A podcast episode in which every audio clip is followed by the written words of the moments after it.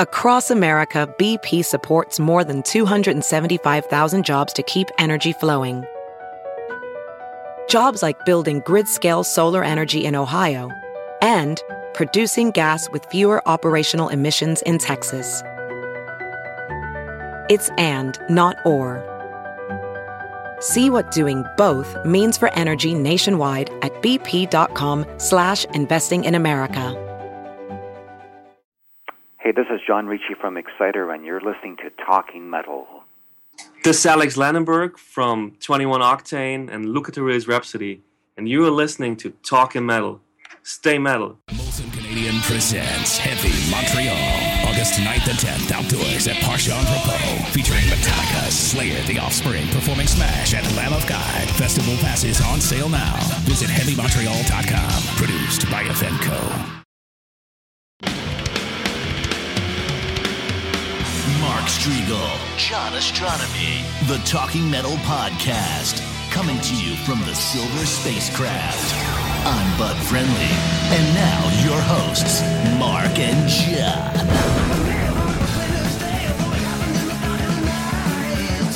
Hey guys, welcome to another edition of Talking Metal. John Ostronomy here, coming to you from the Silver Spacecraft Studio, Jersey City, New Jersey. On Skype, we have Mark Strigl. Yes, we are actually testing some new software here, guys. So this is kind of a guinea pig episode. I think it's going to sound all right. We normally, when John and I have done a non-live show version of the Talking Metal podcast, he records on his end and I record on my end. We're trying something new where I'm just recording both of us. So we'll see how that sounds, and I think it's going to sound pretty good. Um, and we may continue to do it this way going forward, or we may revert back to recording um, separately. There's a bunch of information you guys probably don't need to know, but Very technical information. yeah, yeah. Anyways, some it's a Sunday. You guys will probably be hearing this uh, on Tuesday, uh, a few days later. But the big news today in the heavy metal world, uh, a, f- a friend of ours, uh, Rob Dukes, who's been on Talking Metal probably, oh, but including the times. jams on on the TV show, and it has to be at least six or seven times, um, including both jams. We jammed a Metallica song with him in Exodus. We jammed a Sabbath song with him, and I believe we you interviewed him once backstage, and I, I interviewed him twice, I think, without you, and then we interviewed him once together at a bar. So he's been on Talking Metal Yeah. tons of times. He was on our 400th episode uh, with Generation Kill. But big news about Rob Dukes today, which I- I'm a little surprised by. He's out of Exodus. Uh, Sunday breaking news on Talking Metal. Or just actually, we didn't break the news. I, I read it on Loudwire. Wow. I actually went to Blabbermouth right after I got your text, and I saw they had two different stories on it. And one was they got the story, and then the second one was an update to that, and that uh, Gary Holt and Exodus issued a statement. So, yeah, definitely um, some surprising news. I'm very surprised by it. One of the reasons I'm surprised by it is because I thought Rob Dukes was such a great fit with Exodus, and they seem to have been getting along so well. And also, there have been a lot of back and forth comments between the Exodus guys or some of the Exodus guys and Steve, the former singer. So, um, kind of a surprising thing to say the least. Yeah, I mean, I, I, I only am speculating here. Who knows what the real reason is? But uh, you know, by the way, guys, before I say my speculation, uh, let's let's uh, announce the guests on today's show. We have John Ricci from Exciter, and also Alex Landenburg from Twenty One Octayne. But it's interesting because Exciter is getting back together with the original three members, and John Ricci is going to tell us all about that in a few minutes. But um, I, I really wonder with Exodus if it kind of ties into the Exciter thing because I, I think there's a demand to see like these former members rejoin the band, and I I, I can't help but wonder with Exodus if this is a financial decision, maybe that maybe there's some big festivals or something that are going to pay bigger money to have Exodus with Steve than they would with Dukes. This is totally guesswork. I have no knowledge of anything. I'm I just I, I, I just don't understand it. I'm very confused by it. Um, Right. So I don't know. I don't know. Who knows? Yeah, I had just been watching um, and checking out all of Rob's Facebook posts lately, and he seemed to be doing great. He just got married and uh, looked like he was on some kind of motorcycle trip. Uh, and it was just very cool. And I kept hitting like and congratulations and all that kind of stuff. And so, uh, uh, very surprising. Um, would you know? I hope everything's cool with him. You know, I'm sure things are cool with him personally, but I, you know, uh, wonder if this was some kind of a shocking thing or if this was just something he knew about and just wasn't saying or or what. Yeah, who knows? And I guess if there's any good news to come from this, it's maybe that we'll get more Generation Kill, which is uh, a band of of Rob's that he's kind of, I guess I would say, done on the. s- Maybe this will mean he goes full time with them. Who knows what's happening? And Yep. I actually need to research it a little bit more. Again, I just literally read this story uh, a few hours ago, but but yeah, big news. But anyways, t- on today's podcast, again, John Ricci from Exciter and a great drummer by the name of Alex who is playing in a band called 21 Octayne. So stay tuned for those interviews, guys. And John, you haven't heard these interviews yet. They're they're good. Correct, correct. I thought you were going to say 21 Jump Street. No. I know that's not a good joke. Remember that show, 21 Jump Street? Yeah. Then there was a movie, called movie, 21 right? Jump- Yeah, Yeah, mhm, yeah. with Jonah Hill. By the way, I was going through, um, and I, I don't want to insult anyone here, but I was going through Blabbermouth, and I see this wasp thing, and I see Blackie Lawless, and I think he looks like me in the photo, which I feel bad for Blackie Lawless because I always thought he was cool looking, and I'm not. So when I saw this, I was like, oh my god, it looks exactly like me, and there's uh, you know i i need what they call the lifestyle lift it's like a special facelift and i think if i would have that i would look a lot better and uh blackie of course may not need it but he is looking a little like me so um i'm sorry blackie if uh looking like me is a bad thing but i think that you kind of look like me in this photograph Wow, the lifestyle lift. Yeah, I could probably use one. yes of i need the point, too. lifestyle lift it's it's the thing like where they your uh next like under your lips uh like older people get these lines and um Right. i think i'm starting to get them and uh you know I, I think Blackie Lawless is one of the coolest guys, and if the worst thing I can ever say is that I think that him and uh, myself uh, look a little bit of a li- uh, like. I, I normally don't think that's uh, um, not a compliment, but uh, if if Blackie feels that it is uh, not a compliment, I apologize. But, All right. and I don't think he needs Blackie, if you're listening, no offense. Right. Yes, right. yes. Okay. I love Blackie Lawless. I swear to God. I, I mean, I'm we've just never we've but- never had him on the show. It doesn't know. seem like he like does a ton him. of uh, interviews. Interviews I don't I don't stuff, see yeah. him popping up much on Blabbermouth w- with uh, interviews. I may be mistaken. I don't know. But speaking of Wasp, you and I saw a former Wasp drummer perform two nights ago uh, in Poughkeepsie, New York. Which is, according to MapQuest, only 90 minutes from Manhattan. However, it took John and I like three hours to get there. Yeah, I know. It seemed like it was pretty far, and uh, yeah. you know, and plus, anytime you're trying to drive out of Manhattan at uh, rush hour, uh, it gets crazy. And here's the weirdest thing: they had us like leave Manhattan, go to Jersey, and we think then come back to New York. New York State. and we yeah. yeah. New York State, and we knew that we were going to come back to New York State because Jersey on the the west side of the Hudson River also borders New York State. But what I didn't realize is that I think we came back across the Hudson River, and not sure we could we figure did. We did out. on that one bridge. I think we, we were Right. going, you know, that real scenic bridge. I think that was when we went back from Jersey, or eh, well, actually back from because upstate New York, New York, to yeah, over to the other side of New York. Because the once you get Correct, deep into New York State, you know, the Hudson River is still up there. Who cares? No, anyways, no Right. one knows what we're talking about. But eh, yeah, so Free so on the Palisades Parkway. How many men does it take? Okay, Yeah. jerky reference. Yeah, yeah, but we we uh, definitely definitely had a, a good hike up there. We met up with Mitch, and the band that we're talking about is a band called Four by Fate, which we're going to come back and talk about in a bit. But why don't we get into some classic Exciter right now? And hear from John Ricci of Exciter. He's going to tell us all about the exciting news, the original three are back together with that classic Exciter lineup. This is kind of a strange story, John. Uh, a lot of drama, a lot of real weirdness, and uh, let's check it out right now. We'll get into a classic song by Exciter, followed by my interview with John Ricci of Exciter. Sounds good.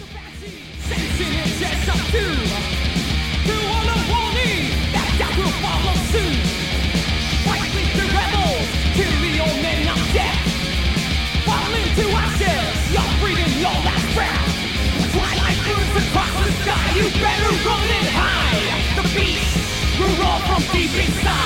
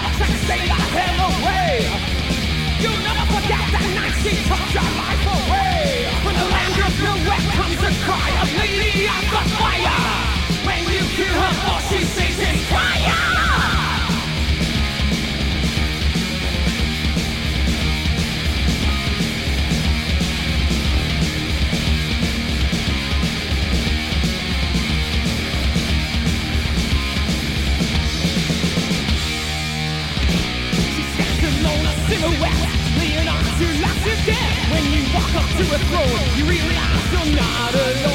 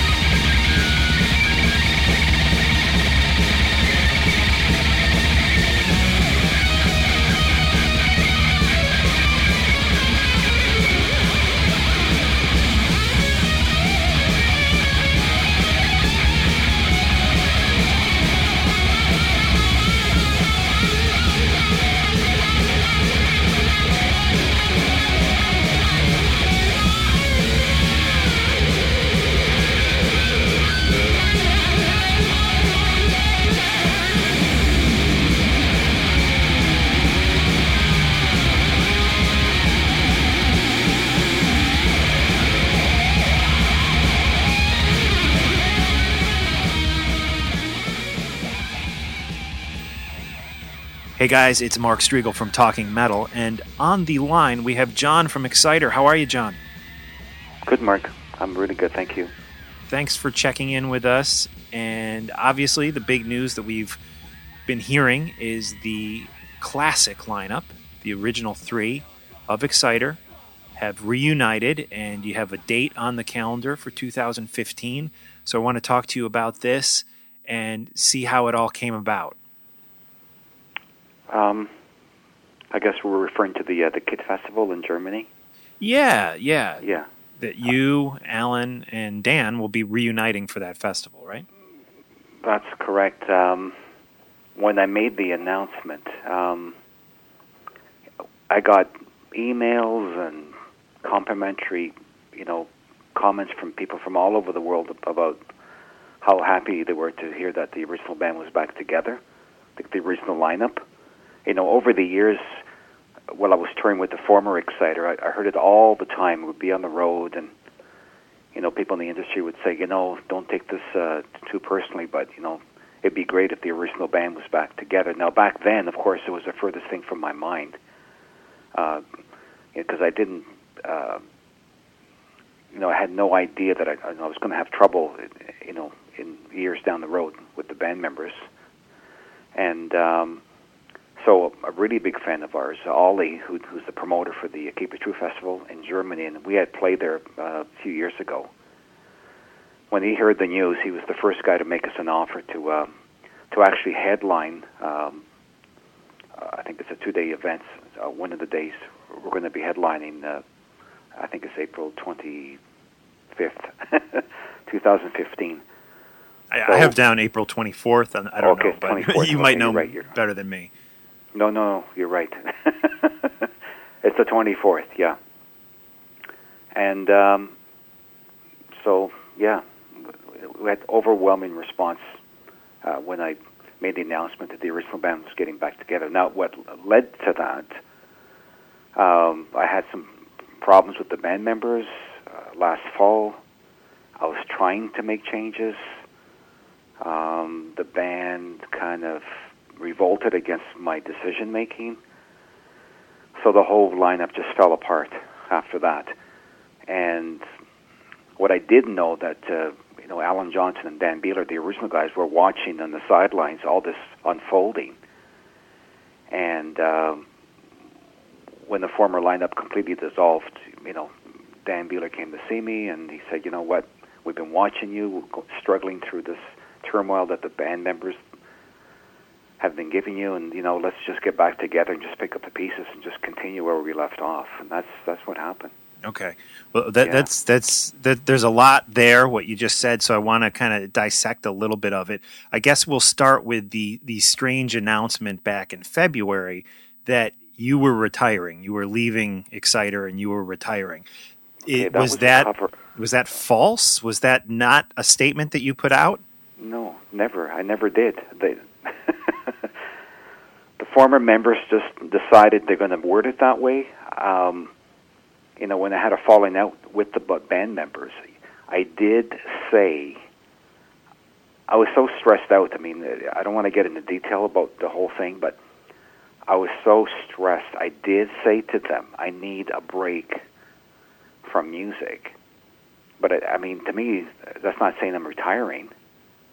You know. Right. Uh, I mean, so they interpreted that. Oh, well, John doesn't want to play music anymore. You know.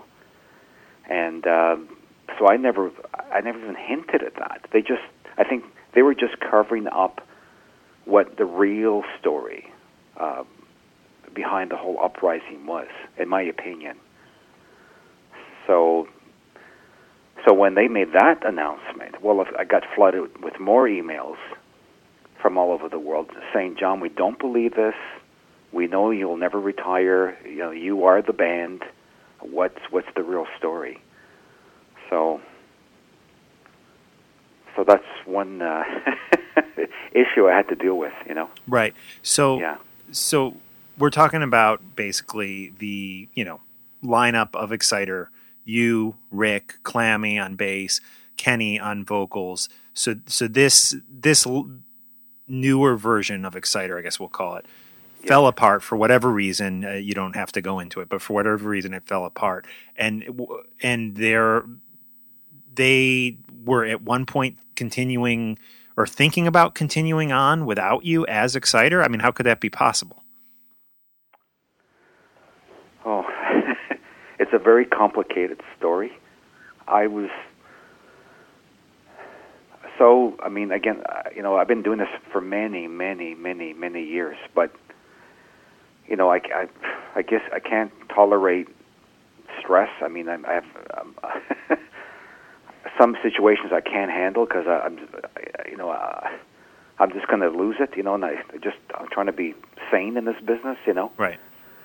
So, you know, technically, I removed myself from the band, you know, because I was so fed up with, you know, with their behavior, you know, and I just couldn't take it. So they thought, okay, well, if John's removed himself from Exciter, you know, uh, we can continue as Exciter. Now, I, it's a very complicated story. Like, it's I don't want to, you know, it would get into like legal stuff. Okay. I just don't want to get into it right sure. now. Sure. I understand. So, w- skipping all the details, yes, they were going to try to continue as Exciter without me. Which would have Which been really strange considering you were at that point you were the only original member. Correct. I mean, how, how could you get bookings calling yourself Exciter with not at least one original guy in the band? You know. Yeah. So what happened was the three of them ended up, as far as I hear through the grapevine. I mean, I, I don't know. I haven't really spoken to any of them since all this has happened, but they kind of like um, they had a falling out among each other. and so now there's no band, and um, you know the name was surrendered back to me, which I am the lawful owner of the name. Okay. So I'm, I'm skipping a lot of details here. There's probably a lot of uh, blank things that you know. Right. Because I mean, then then there was this press release that went out really not that long ago. We're talking, you know, two months ago in early April, um, stating that Rob Clammy had left the band or was fired from the band. Was that when you were back involved with with the Exciter name again? no, No. So that that whatever happened there didn't really have much to do with you at all.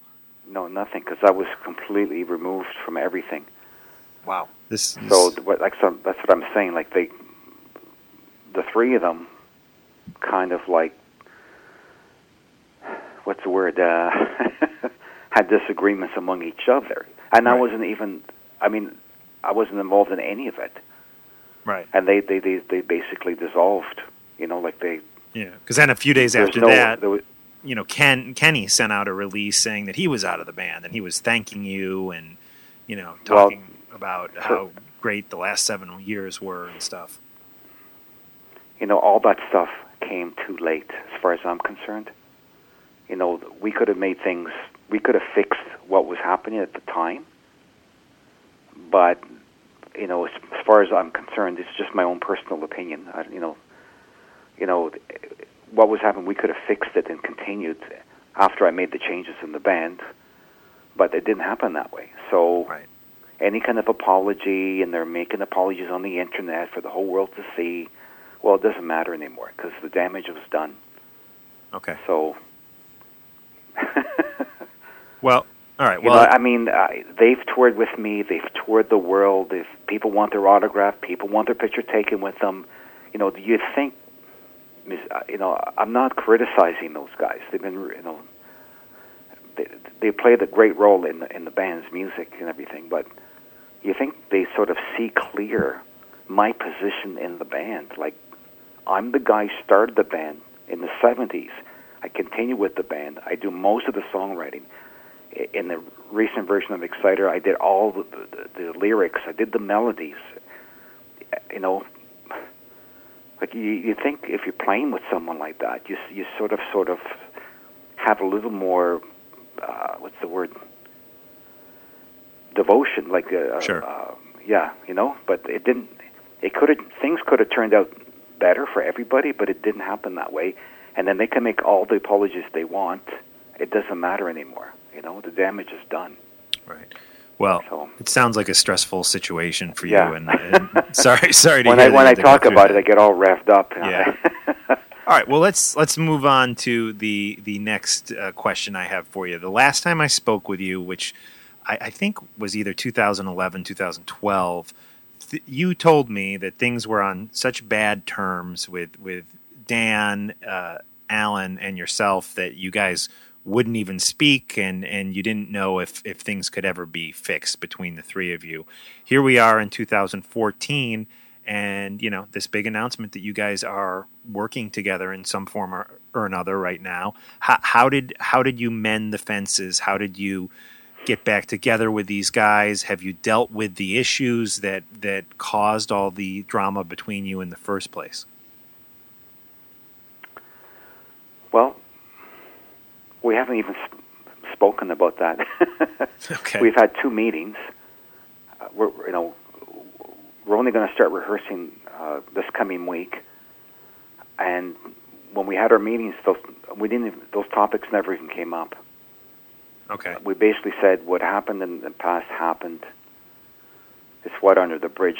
But back then, when I did that last interview with you, um, I, you know, I, I, I very rarely, rarely spoke to Alan. I mean, we had no reason to speak to each other for anything really, but things happen through, you know, word of mouth and the media, and he said this and he said that, and you know, and I, you don't know what to believe. I mean, are they actually saying things, or is it just fabricated? You know, so at the time, that's the way I felt. I mean, uh, I, I had no idea in 2014 we'd get back together. I, I'm completely surprised myself.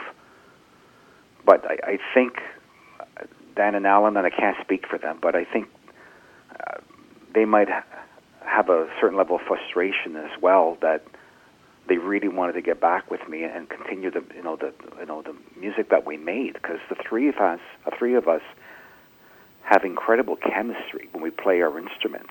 Right. You know, a lot of great bands. I'm not saying I'm not saying we're the great, fantastic band, but a lot of classic rock and metal bands. They have incredible chemistry when you put certain individuals together. You know, so I think that and Alan over the years realized that, and you know, probably thought, let's get back together with John and just keep going. You know, having fun and playing our music. You know. Very good. Well, I'm excited by this news. I mean, the classic Exciter lineup that, you know, I mean, you guys have different members have been in and out of the band band over the years, but I mean, you guys were the guys who delivered those first 3 records which we all hold so dear close to our heart. And I would imagine you'll be playing quite a bit of material off those 3 albums when you do actually Well- start playing live, correct? We we are we've discussed it. I think initially our live shows will be just the old classics. Like we're not trying to be a nostalgia band, but I mean it's timeless music as far as I'm concerned. You know, I mean with the former Exciter when we do played all the old songs anyway. I mean uh, you know all the the younger uh, fans. I mean they know all the songs. They know the lyrics. I mean if a 15 year old fan knows the first three albums, I mean obviously that music is timeless because some because someone's brought that music to their attention, you know. Right. So, but I, initially it'll be all just the classics, like just one after another, just rip your face off classics, and then we're gonna phase in some new material and uh, do a new record, you know. Cool. New record. Yeah. That sounds exciting. And you know, we all we all get older, we all age. How you know, and a lot of these rock singers, when they get older, they they have trouble uh, delivering and hitting those notes like they used to. How would you say Dan's voice is? Uh, Because I mean, he used to just rip the paint off the ceiling with that voice of his. Oh, well, you know what? We haven't actually rehearsed yet. I haven't heard Dan's voice in a live situation since 1993. Right. Only on YouTube or on, on the record that he put out. But Alan, when we had our meeting, Alan told me that Dan's voice is better than ever Wow. Okay. as far as like uh, you know the octaves that he could hit, and you know the aggression that he has in his voice. So I'm sure Dan's voice is still there. So Great. Very exciting. we're, we're, we're going to start rehearsals in about a week or so. Great. Very exciting news. And, Yeah. you know, so this date in Germany is booked in, in April of 2015. Is there possibility that we will see Exciter doing live shows before then, or will that be the big premiere of the reunited lineup? Well, no, we actually we're working with a South American promoter. Uh, he has booked two shows in South America, um, the the first week of October, Oh, good. and it's it's a triple bill. There's two other bands, and I don't recall their names right now. um, but uh, no, right now the, I think the first live shows will be this uh, South American, uh, like two one-off shows. Excellent. Yeah. I mean, it's not the official announcement It's not out yet. It, it, Right. It'll come soon. Yeah. Cool. Yeah. Now I said the 24th uh, for 2015 for the show in Germany, but now there's another um, online right and now as we speak. There's another website that says the 25th. So I'm sure we'll get the, the exact date straightened out as it approaches. So, do you believe that you will be able to kind of rekindle a friendship with Dan and Alan, or is just going to be kind of just strictly a professional relationship? No, no, it's totally friends. I mean, our first meeting when we sat down, we did not discuss business. We just reminisced and talk about the old days and all the fun times we had. Because I mean, in the '80s we toured quite a bit. We did um, in the '85 we did a, a Motorhead tour across the U.S. coast to coast. We also did a Megadeth tour coast to coast. Uh, we played shows with uh, Mercyful Fate. Uh, we did a couple of shows in upstate New York with Anthrax when we were signed with Megaforce. Um, you know, we had a really good time and everything. And you know, our first meeting was just four hours of, uh, you know, we're sitting in the bar just drinking beer and talking and just having, you know, you know, talking about the old times. You know, so I mean, we were still friends. I mean, Good. You know, our level of dedication to Exciter, no one's ever questioned it. You know, yes, we have different opinion uh, on certain, you know, business issues, but when it comes to music, we're exactly in the same wavelength. Like we're, our headspace is exactly the same, musically speaking, and it makes it so much easier when you're writing songs that everyone recognizes everyone else's vision. You know, you don't have to shove it down their throat. You know, so. Um, but I mean, on the other hand, for the past 20 years, I've been continuing Exciter. I've, you know, in most cases, I handle all the band's business dealings. Right. So um, the same thing will, will stay. I'll be handling a lot of the business stuff, but because we're the original three guys, you know, um, everyone's opinion counts when it's time to make decisions. I'm not just going to be ra- railroading um, the decisions. You know, I'll ask Dan and I'll ask Al their opinion, and we'll you know we'll move forward with uh, whatever opinion we take. You know. Excellent. Cool. Well, on that note, let's let's go back in time and, and share some of those uh, those old stories, if you don't mind, about Exciter in the early days. I'm going to throw some names at you, and if you can maybe fill me in on, on how you got in contact with some of these people or any stories you remember about them. How about the name Mike Varney? Mike, he's responsible for everything. If it wasn't for Mike Varney, you know, I don't know what the our destiny would have been.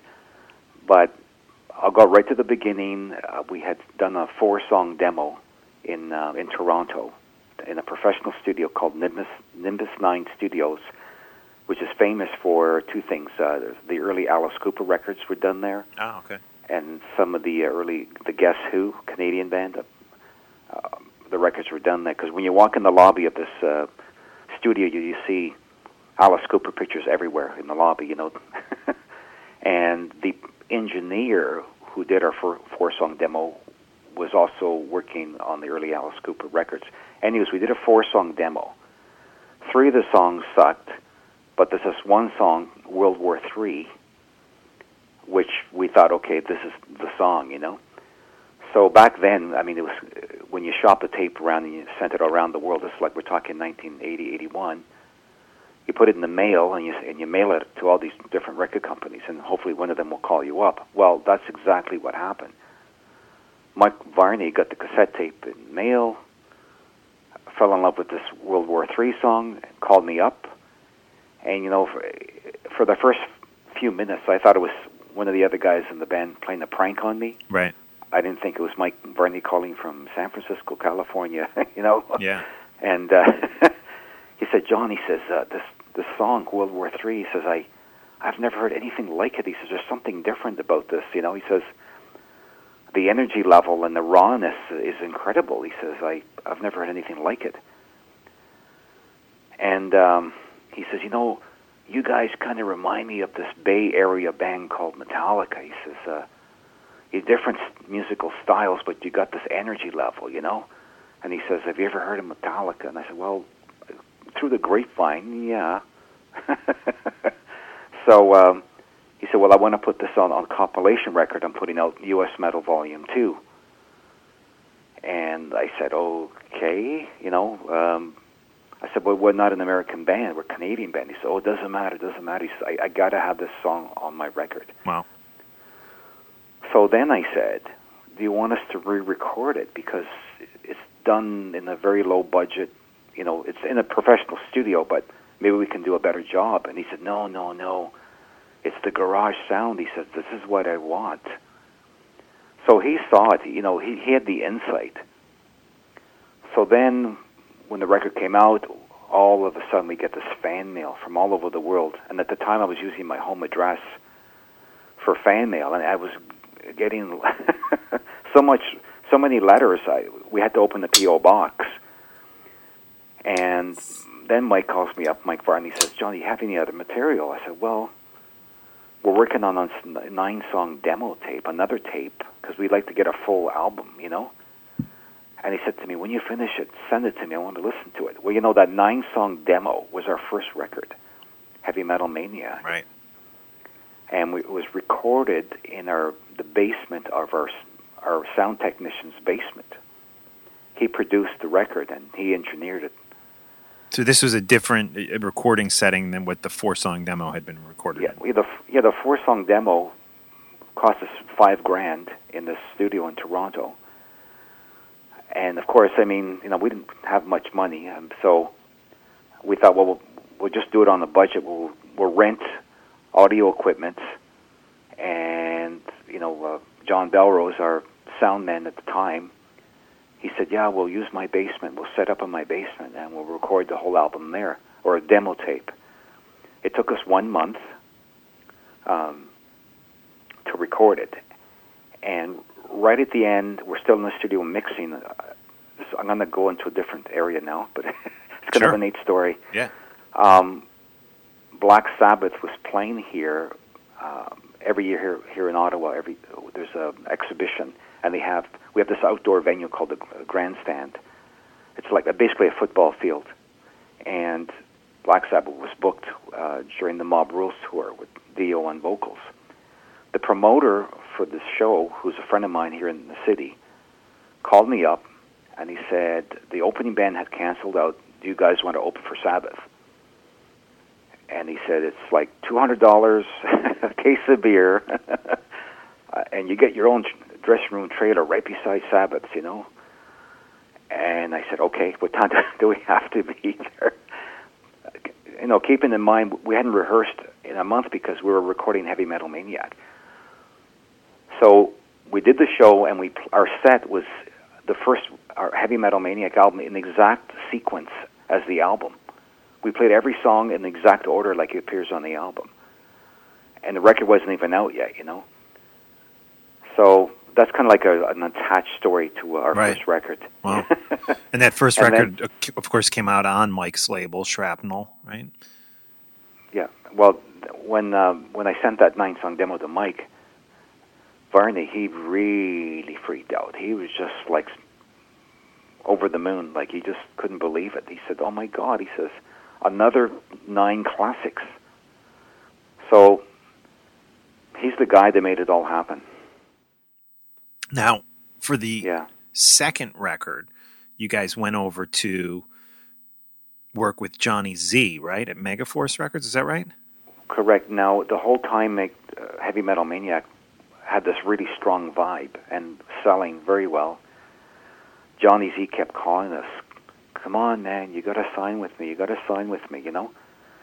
So I said, "Well, you know, we're kind of loyal to Mike Varney because he kind of discovered us, you know." He said, "Oh, I can do this and I can do that for you. You know, you got to sign with me. You know, we, I got Anthrax. You know, I got this band and I got that band and Testament and everything." And he's, you know, he's rhyming off all these great bands. You know, Metallica, And, uh, right? Pardon me. Well, Metallica was one of those bands. Yeah, Metallica. Yeah, yeah. so I called Mike Varney. I said, "Look, Mike, uh, Johnny Z at Megaforce. You know, he's he's pitching us to to go with him for the next record." I said, "I don't know. How do you feel about that?" And he, you know, he said, "You know, I, I can't offer you what Johnny Z is offering you. So just you know, do what you want. You know." So that's that's what happened. You know, we we had his blessing, and so we went with Johnny Z, and then then another classic record, you know, Violence and Force. So Yeah, absolutely. yeah. um, And then where did you guys go for the third record? It was at yet another label, right? Well, then Johnny Z had a relationship with Music for Nations, Music for Nations in, in London, England, and I don't know what happened. I just we were still signed with Johnny Z, but I don't quote me on this, but he worked out some sort of trade. Oh, If if if Music for Nations got Exciter, and then Johnny Z was going to swap a different band that he would get on his label. he traded it. So Johnny Uh, Z was somehow involved with Music for Nations, or it was Yeah. just like a it was more like a trade, like how baseball teams trade players or something. Well, he, yeah, because I think Music for Nations wanted to distribute some of the Megaforce titles oh, in the UK, gotcha. Right. and there's where they were like a, really uh, like you know involved. So the third record, "Long Live the Loud," was actually it's on the Music for Nations label, and and and they Music for Nations wanted us to record the record in London, and we actually recorded uh, uh, "Long Live the Loud" at Britannia Row Studios, which is owned and operated by Pink Floyd Oh wow. and the producer they chose for that was a, a gentleman called Guy Bidmead. Right. He's a one-time Motorhead producer. Oh, okay, cool. So we had Guy producing us, and we're in Pink Floyd studios. That's pretty wild. And then we spent two weeks recording, like one week recording the tracks, and the second week mixing. And then we just come to the end of our mixing, and we get a phone call from Music for Nations saying that they just landed us a 10-city European tour with Accept Right on. and uh, you know Germany, Belgium, Holland.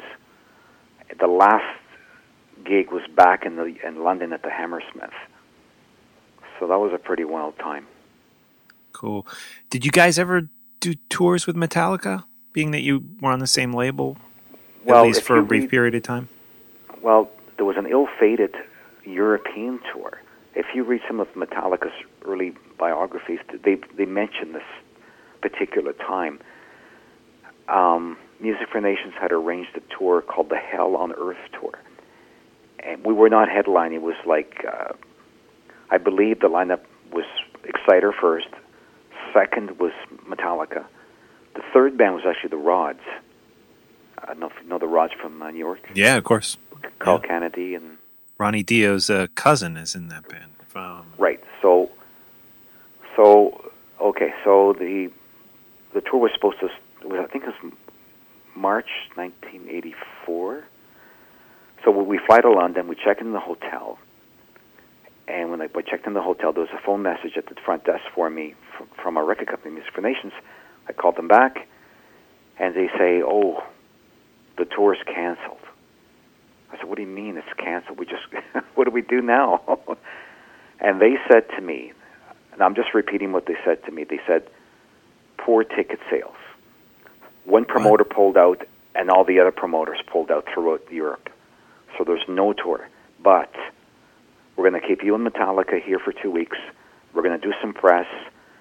We'll get Metallica a gig at the Marquee Club, like a showcase gig. We'll get Exciter a separate gig. We actually played in this little tiny English pub in East London wow. with like 40 people there. and to, out of the 40 people, in the very front table was James Hetfield and Lars. nice. so, but um, that was that was it. You know, it never happened. It's called the Hell on Earth tour. If if you go back some of the Metallica's the books they've had out over the years, they do mention that time Ah, okay. that the the tour was ill-fated and it didn't happen. And apparently, nothing against the Rods, of course, um, because Carl produced actually our second record, Violence and Force. Oh, okay. Yeah. Car- Car- the drummer of the Rods. yes. Yes. Okay. He produced. Uh, he was involved with Johnny Z in producing some of the uh, Megaforce bands at the, that time. So, um, well, what happened is the billing was. I guess the billing should have been Metallica, but uh, it, it wasn't. But I don't know. The tickets didn't sell, and, and all the promoters followed suit and, and canceled one by one, and therefore canceling the whole tour. You know, but it could have happened. Yeah. yeah. yeah. Well, John, it's always great talking with you. We love the old stories, and we are excited that there are new stories on the way with this classic lineup of Exciter getting back together and a new record. You said is, is are are people writing songs already, or where does Well, I that mean, stand? Is that I- just talk at this point? No, no. I mean, I'm I'm always writing music and writing riffs. You know, it's a non it's an ongoing thing with me. You know, I got- luckily at my age I'm still driven. you know, and creative, and you know, there's one thing I always try to stay to the Exciter formula. You know, I don't like to venture off and experiment too much because the fans want to hear, you know, that classic driving sound that Exciter's known for. So when I sit down and write music, um, you know, I always try to deliver that. You know, and Dan has ideas, and Alan has ideas. So, uh, you know, we'll see what's going to happen. You know, I'm pretty excited about the whole thing. So, the Yeah. three of us are really, really excited about the whole thing. Well, I thought you did a great job, you know, even with Death Machine, that last record, it- with keeping that classic Exciter sound. You know, you didn't really try to go too far from what you guys had started back in in the early '80s there. And uh, you know, if we could get the classic lineup back together, doing that same formula, I think it would just be uh, something really special. Well, I think so because I, I mean, my performances will still be like, you know, over the top, like I, you know, I try to do all the time. But I'm going to be in a more relaxed state of mind because, you know, it's like you're back with family. You know, Right. I- you know, it's like you're you're confident that Dan is going to sing and play the drums the best he can, and same thing with Alan on bass. You know, I don't have to be like watching over the members like I had to previously because I have certain standards. You know, people expect certain standards from Exciter. So with the past lineups of Exciter, I'll, you know, I'm on stage, I'm having a good time, and you know, we're trying to be as tight as possible. But when I get off stage, it's like, you know, marking the class. How did you do? You know, Right. you know. Cool. But I, but the thing is, I had to be like that. You know, if I was just like really slack and oh yeah, well we'll do better next time. Well, you know, to me, the kids they're paying good money to come and see us. They expect something, you know, up up to what uh, you know everyone's expectations. We got to deliver the goods, you know. But I, I think with with getting back with the old guys, um, you know, we'll still be vigorous as ever. But you know, I feel like I'm in I'm in good hands. you know, on. yeah. Right on. Cool. Well, I really hope you guys make it down to the New York City, New Jersey area where I am down here because I will definitely be there in the front row screaming my my uh, voice off there. I definitely want to see you guys live and uh, just really excited by the news. I hope uh, we can get the word out to people that the original threesome Exciter is back. Exactly. Yeah. Cool. And, you know, like uh, the response around the world has been overwhelming. So it makes you feel good because all the years you put into music and playing in the band, and you know all the things you you gave up in your life. You know, like it makes it all worthwhile. You know. Excellent. Great. Okay. Well, uh, thank you so much for the opportunity to talk with you again. Yeah, yeah. I hope. uh, Listen, when you're, you know, if you want to check in another, you know, six months or something, give us an update. We'd love to talk with you again. yeah, I have your number here, so I'll, I'll send you an email or, or give you a call, It sounds good. and we'll, we'll we'll set something up. Yeah. Yeah, please keep in touch. Okay, Mark. Thank All you. right. Have a good night.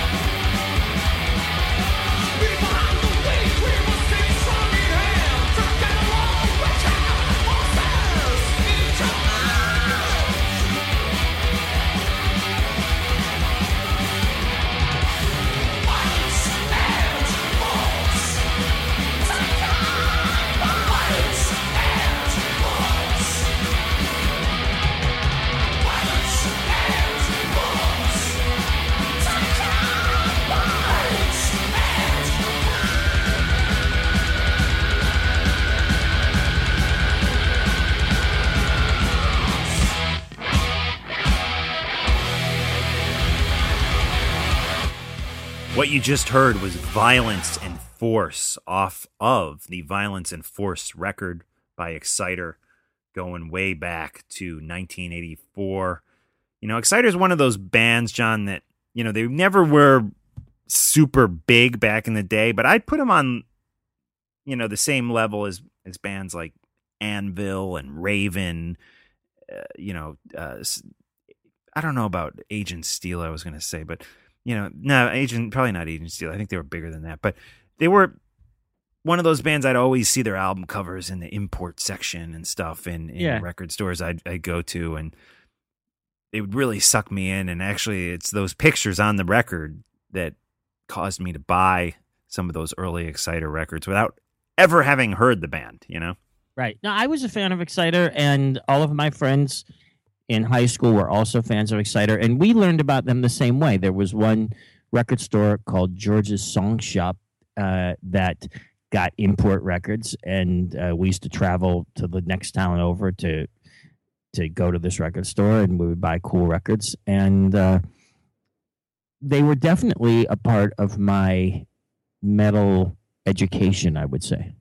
Yeah, definitely. So a big thanks to John for coming on Talking Metal and basically telling us that the classic lineup with with himself, Dan Beehler, and Alan Johnson, they are back together. They're ready to play gigs and also going to be hopefully doing new music. And the drama that went on, you know, with this newer version of Exciter, which John was the only original member. Basically, what happened, John, is is John has kept the Exciter name alive with a bunch of other members, not the two original guys, for many years.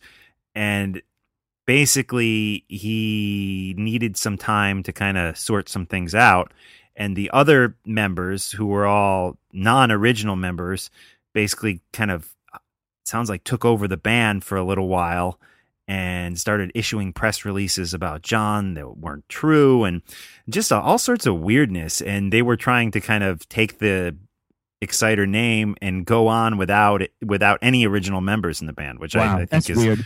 it- Yeah, you know, it's it's happened before, but uh, but uh, you know, with other bands. But I just think it's crazy that they were actually considering doing Exciter with without without John.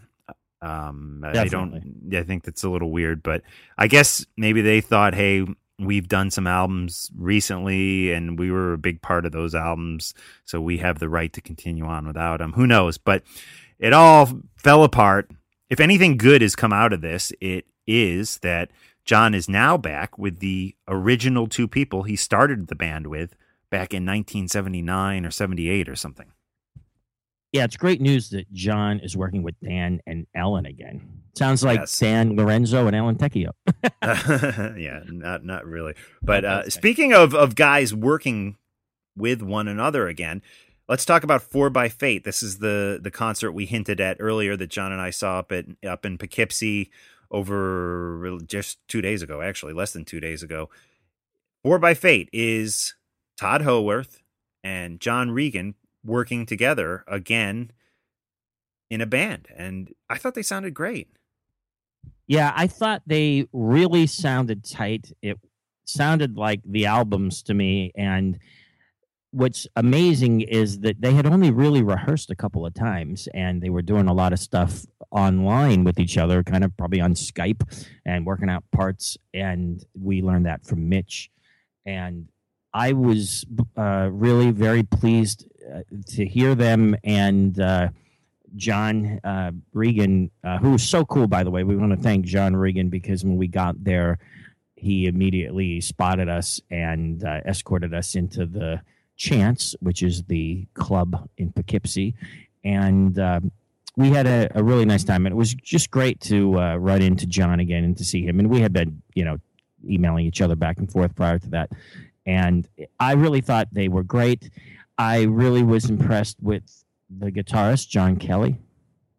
Yeah, definitely. Who plays with Nelly Furtado? Furta- Fur- Furtado, it? yeah. yeah, Nelly Furtado. Furtado, yeah. Yeah, yeah. So, uh, and they they played, you know, for hardcore fans of of Ace, you know, these these guys, Tod and John, they they pulled they pulled out all their their classic Frehley's Comet songs. You know, we we got to hear stuff like Into the Night with Tod singing. Not to mention, you know, Calling to You, Something Moved, and and Breakout. Just all those classic songs. I mean, I I just had a lot of fun. You know, and plus they played some new material they've been working on. They did a Beatles cover in there, which was pretty Yeah. cool. Oh, absolutely. It was a very cool show. Now, let's talk a little bit about the show and what happened during the show. There was this crazy guy with this Hendrix shirt on. He was very nice.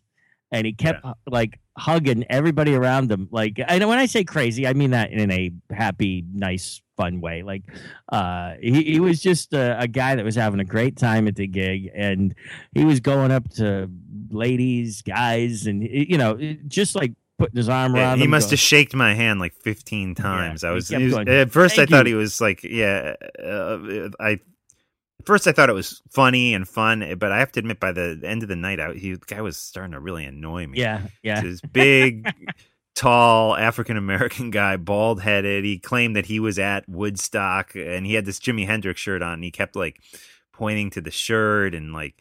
Uh, he was. I, I don't know if he was tripping out or something at, at the show, but it it uh, it sure seemed like it. Yeah. Now, guys, if you happen to go to my Facebook and you see a photo of me and another person, his name is Jerry Adams, who just happens to coincidentally be African American, this is not the same guy we're talking about. yeah, yeah. No, Jerry was great, uh, and I didn't really get to talk to him as much as as you did. But Jerry is uh, a guy who used to book some shows for us back in back in the day. You know, Yeah, so back um, in the back in the day. now- Now- does he live up in the Poughkeepsie area, or was he, did he lives come up from New York? Poughkeepsie now. He lives north of Poughkeepsie, uh, probably near Woodstock. He moved up that way, and uh, but he still does various things in Manhattan uh, a couple times a month. And tell me if you knew any of the details on this, but I heard that Jerry Adams was a guy that when Axl and Guns first came to New York, he was one of the people that took them all around and hung out with them, and like he was sort of like a tour guide for Guns. I'm not sure if Uh, that's the I. I don't know. Yeah, I don't know anything And about I that. think he but, used to have a Guns N' Roses jacket that he used to wear. But for some reason, I had it in my mind that Jerry Adams and Guns N' Roses guys were like good friends in the 80s.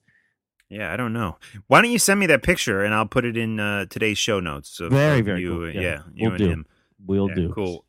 And again, today's show notes, guys, can be viewed at talkingmetal.com. We would love a PayPal donation. There is a little PayPal tab on talkingmetal.com where you can make a donation. The donations have been rather light lately, so it would be it would be great to get one. And uh, you know, we're operating without any advertising currently, so there's uh, really not a lot of ways to show support except with a PayPal donation. So if you have a few bucks and you want to send it our way, we'd, we'd, we'd love it. Cool. And we have another band on today's uh, show, John, 21 Octayne. Yes. We're going to talk with their drummer, Alex. This is a interesting guy, but bef- you know, who does a lot of stuff besides 21 Octayne. And I made the mistake of calling 21 Octayne a project, and he you'll hear him. He corrects me right away. It is not a project. It is a band. They are very serious about the band. It includes a singer, a guy named Hagen, who works with Joe Perry in the Joe Perry Project, and he also again does this band with with Alex called 21 Octayne. And you know, Joe Perry only plays with the best singers out there. I mean, obviously Steven Tyler and some of the ex singers of of the Joe Perry project. But again, this guy in 21 Octayne, Hagen, not the guy we're going to talk to. We're talking with Alex, the drummer, but but Hagen is uh, the current singer of the Joe Perry project. Very cool. You're going to like this band, John. They got some great songs. Why don't we check out one right now and then we'll get into my interview with Alex and then John and I will come back and BS a little more. Anyways, this is 21 Octayne, followed by my interview with Alex, the drummer of 21 Octayne.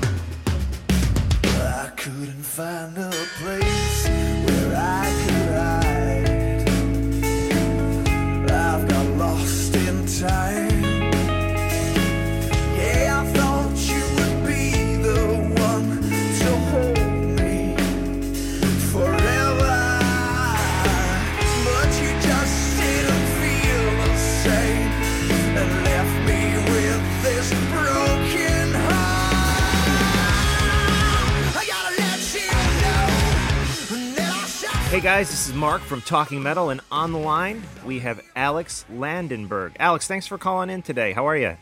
Hey, I'm doing great. How are you, Mark? Thanks for having us. That's great honor to be on your radio. Oh well, thanks, man. I, it's uh, it's rare that I get a record sent to me or a, a download link these days sent to me that that really just knocks my socks off. But the 21 Octayne record, Into the Opened, is definitely one that has. It sounds just great, man. I want to talk to you about this project, who's in the project with you, and just how it all came together. So, how how did you meet up with the other guys in the project, and can you tell us who else is involved with 21 Octayne? Sure. Well, first of all, uh, that's really important to us. It's really not a project, but it- rather it's really a band. That's Okay. something we Cool, cool. You know, we made sure of that. That we communicate that because you have all these projects these days, and you know, nothing wrong with that. But this is a real band, and um, the way we it, it came together was that I was auditioning for the drummer spot in a band called Axxis from Germany, and that's how I met Marco. He was their guitarist, or is their guitarist still. And even before it was clear that I actually, you know, became their drummer, um, right at, on that day, I, I told him, "Hey, this, you know, we have a great, we had a great chemistry right away, right, musically, personally." And I told him we should do something together, regardless, no matter the outcome of this audition. And so we actually we did that. We started jamming on on different stuff. I brought Andrew in, our bass player, and um, Andrew actually was the one that brought in Hagen, the singer. You know, um, which was a cool thing because um, Hagen. You know, the thing with Hagen was you probably know that he is singing, or he was singing also for Joe Perry from Aerosmith. Yeah, that's And impressive. um, yeah, that's really impressive. But we didn't know about that, and we were ready to look for a singer anywhere in the world. We were looking actually at American guys. We were looking also at uh, guys from Scandinavia because we knew the singer just had to be extraordinary. You know, I mean, no matter how good the band is, to most people, it's it's still about the singer. You know, right. that's the guy in front. That's who has to be great. And then we, then Andrew brings in Hagen, and Hagen literally lives 50 miles away from me. You know, Wow. and I didn't know him, so that was great. So yeah, we, we met Hagen. Every, same thing. It was great from the beginning. We started jamming together, and we just knew, okay, this is it. We have to be doing this. Cool. Now, you say he lives 15 minutes away from you. Where do you guys live? Um, in the southern west of Germany. Uh, if you think of Germany, it's like uh, the, close to the French border. That's where um, both Hagen and Andrew and I are uh, are located. Uh, Marco lives in the Cologne area, which is a little more towards the center of Germany. But still, we're talking, uh, you know, 300 kilometers, something like 220, 230 miles for you guys. So it's not not a big distance, anyways. Wow, cool. Now, the album again, Into the Opened. It, it it sounds it sounds great, and thanks for clarifying that it's you know not a project because you know I figured you guys are all involved in other things. I I, I wasn't Exactly, sure, yeah. you know, so that's that's good clarification, and it's exciting to know that this is this is not just some one off record. This is a band. Absolutely not. This we're in it for the long term, you know. Um, also, the way we wrote the record, we really went to the rehearsal space. We wrote it like, like the guys used to do in the seventies, eighties, like four guys in a room writing the music. And so this is really, really important to us. It's like, that's what this band is about, you know. Now, I don't take this. I, hope this isn't isn't uh, come across negative. I think it's a positive thing, but I'm an American. I, I feel like the record has a very American sound to it. You know, All right. and, and and I could almost see you guys, you know, out there touring and doing shows with a band like Stone Sour or Uh-huh. something. Do you Awesome. feel that that it has uh, an American sound? Oh, absolutely. We, we get that a lot, actually, and uh, I'm not a fan of it at all. Quite the contrary. Um, the thing is, it wasn't intentionally. It wasn't like we were trying to sound like an American band. Um, but um, I think it's just the way we grew up. The you know the stuff that you that you're listening to when you're a little kid, when you're growing up, it it has a strong effect on you. And I think we were brought up with um with a lot of American music. That's just the way it is. Also in our region, in my area where I live, for example, there's a lot of Americans. So, you know, we have the, the American military bases there, Ramstein's, uh, among the that's, the biggest one, the most famous one, and so we were in touch with a lot of Americans too. Also, the way I was taught to, to play the drums, everything. So I take it as a compliment. It's um, but then again, it's it's not. It wasn't intentional. It's just something that happens. We're just trying to play, and Hagen is trying to, to sing the way he does. We're not copying anybody, and but yeah, I take it as a compliment. Thanks. Yeah, you bet, you bet. And I mean, Hagen has such a great voice. I mean, obviously Joe Perry. I mean, he plays with Steven Tyler, and he he would Yes. never settle for for for anybody less. who isn't uh, isn't awesome. And Hagen Yeah. definitely uh, is awesome. And if you guys haven't heard Hagen, you need to go check out Into the Open record, which is out now on AFM Records. Now, let's talk about you and your career as a drummer. How did you break into the music business uh, as a drummer? Well, my real breakthrough happened uh, about eight, nine years ago when I joined Annihilator from Canada. So, you know, oddly enough, it wasn't a German band. I was trying hard to get into the German scene, but you know, I was unknown, and it's it was it was a tough thing. And then um, through various contacts, I had a Canadian student, and he went back to Canada, and he, actually he ran into Jeff Waters, and they talked and he said well, why i need a drummer. So my student contacted me told me you have to audition for annihilator because he knew i was a big fan. So uh, I, actually yeah i did a video for jeff and he liked it. And next thing i knew i was on the plane to canada. So um, that's that's how it started and i'm, I'm really thankful for for that opportunity that J- jeff gave me back then it was awesome Cool. And Annihilator, obviously, a band with a, a very long history. Yes. What, what what time in their history did you play with them? I did the tour for that metal record. It was 2007. It was uh, Mike Mangini playing on the record, and I had the honor to to do the tour, and that, that was really cool. So that was that was a huge support tour we did um, supporting Trivium all across Europe. We did I think we did one show in Canada. The rest was all across Europe and the UK. Something close to 50 shows, something. Excellent. And you are now also a member of Rhapsody. Mm-hmm. Exactly. And I know you did some gigs. You played with Stratovarius for a while, too. So can you talk about how you got involved with those two bands? All right. The Stratovarius thing was um, well, the reason for it was uh, was sad at the time because uh, Jörg, their their drummer at the time, was diagnosed with cancer Okay. right before they had to go on tour with uh, Helloween, Right. and so they but they decided um, they they still wanted to do the tour. Actually, Jörg told them, "Nah, you guys you you have to do the tour," and um, so I heard about it. They were looking for a drummer through various contacts, and then same thing. I did a video, and they just said, "Okay, we're gonna pick this guy." And luckily, um, Jörg actually came back for the second leg of the tour. You know, they they, they uh, discovered his cancer early enough that he could be treated, and um, so he's perfectly fine ever since. Which is a great thing. Right. Definitely. So, um, and of course, by the at some point during the tour, we already knew that he would recover totally. And from that on moment on, I must say, it was just pure fun, you know, because Right. then this negative thing also was gone, you know, Definitely. and it was great. And I'm, as a kid, I was a huge, for example, huge Malmsteen fan, you know, so. It, you know, Jens Johansson is playing keyboards and Stratovarius. So just to play with Jens, yeah. was already insane, you know. I couldn't, I had to pinch myself. I was looking to my left and it was Jens Johansson.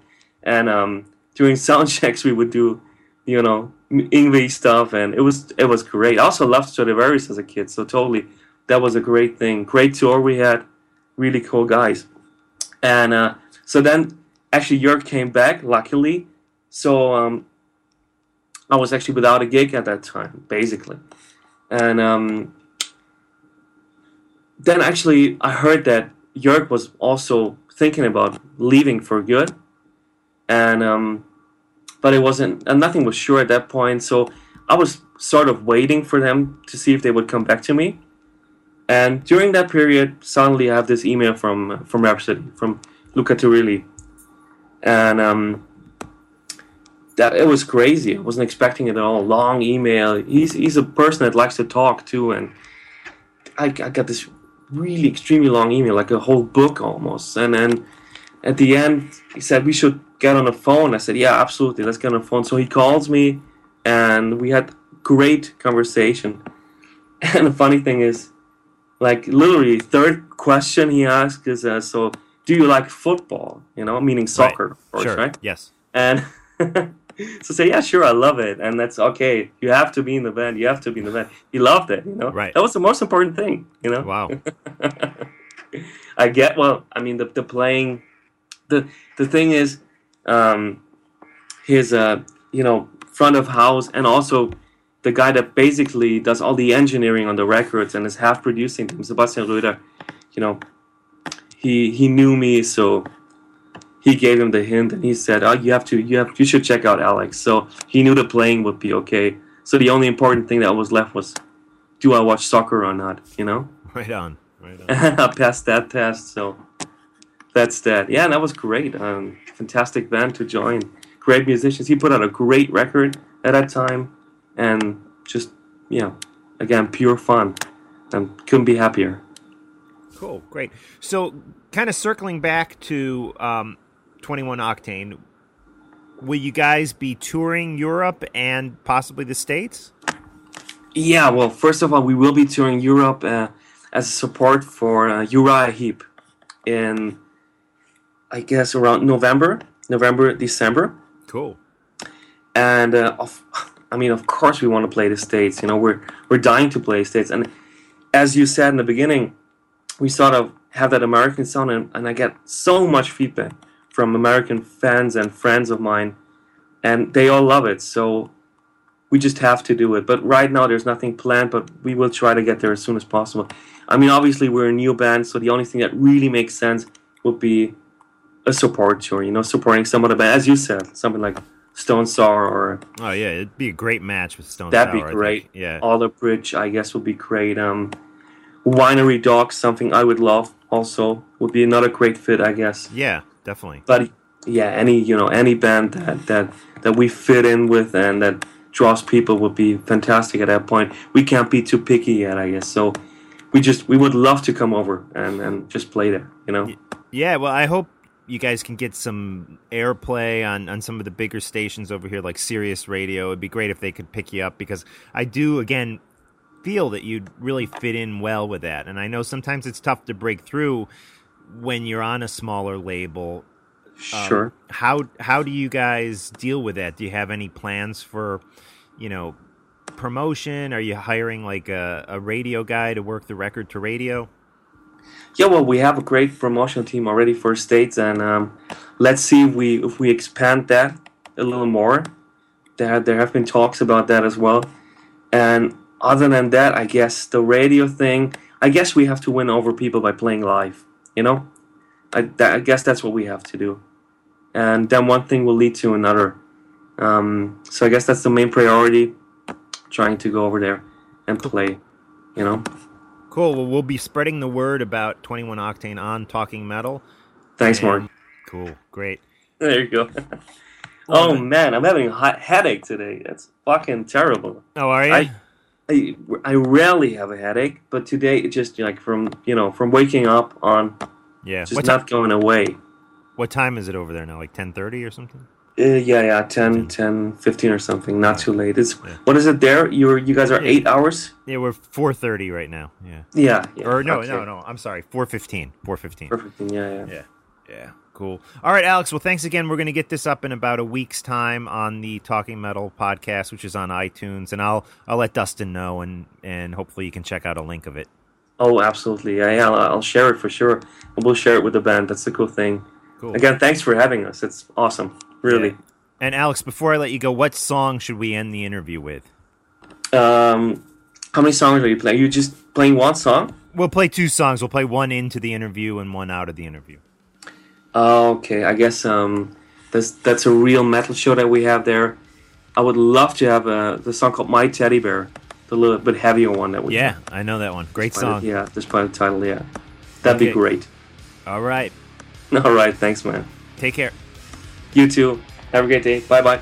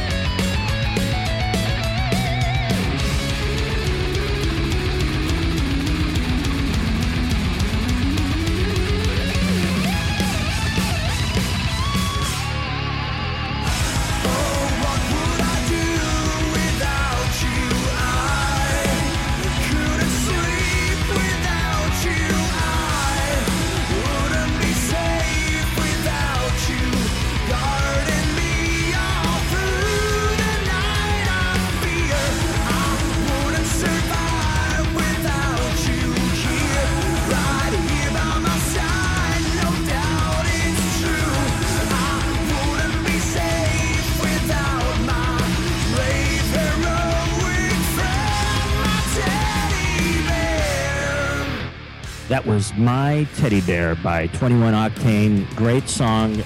And Mark, I really enjoyed listening to that interview. And I'm going to definitely check out more from this band. Yeah, I think uh, they have a really great sound, and I wish them the best of luck. So that brings us to the end of this episode of Talking Metal. Yeah, I got a, li- little trivia thing. Uh, remember, there was a band back, uh, they were active 1998 to the present. Uh, they're called Bullets and Octane. Oh yeah, yeah, Yeah. definitely. And uh, one of the guys that was in that band, his name was Sky Von Jane. He was in Todd Youth's band, the Chelsea Smiles, and uh, I met him and uh, hung out with him a little bit when they opened up for Guns N' Roses. And remember, I was the road manager for, uh, or the tour manager for Chelsea Smiles for that one Yes. day. One day. I remember that. Yeah, it was wasn't at like. I, I. It wasn't like I was the tour manager for one day and then got fired. It was they only needed me for one day, so I was hired uh, for a one day job because they had that one gig opening Opening for, guns, at Guns, yeah. Terminal Terminal Five, right? Yep, yeah, Yeah. and that was a fun gig. Speaking of guns, the big news out of the Guns N' Roses camp is that there is new material on the way. So I say let the countdown begin again. Yes, They are going to release Countdown, the second the version of Chinese. Democracy. Yeah, the yeah, a couple second versions. Apparently, they're going to release a remix of the current version of Chinese Democracy, and then a whole nother record of stuff that's been recorded. And as we know, DJ Ashba said on Mitch Lafon's one-on-one podcast that he didn't join the band to just play old new old music. You know, he joined the band to create new music with Axl. So uh, I don't know. I wonder if if any of that would surface, or if we're just going to be hearing all the leftover stuff from Chinese democracy.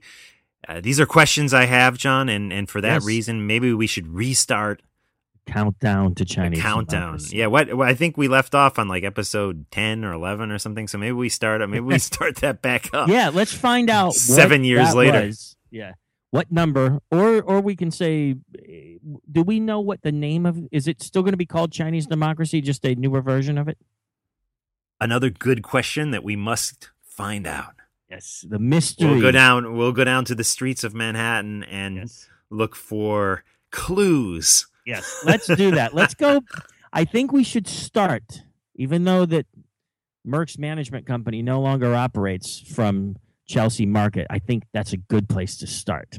A good starting place. Yeah, we'll have our, our magnifying glasses out looking for Yeah, we'll go to that clues. fish place and we'll ask the guy who's uh you know taking out the live lobsters if he's ever seen Axl Rose in there. Yeah, Remember that? great. Then we Yeah, went to the uh, old Homestead Steakhouse and we we did a, a little segment and uh that was great, man. I had a great time doing that and uh, Those are fun episodes. that was the that was the um countdown and then we had all those different things like the summits and different Yeah. uh, round table discussions and you know various things. And the coolest thing is that one talking metal listener uh, created this comic strip and it had you and I dr- drawn as like comic characters and then Axl was in the back waving and then. And uh, I thought that was such a great thing. We get we got to figure out who that guy was again and it's on uh, Facebook. I think you have it in your Facebook. yeah, uh, I probably photos. do. Yeah, I, I, I like that, and uh, that particular listener was very cool.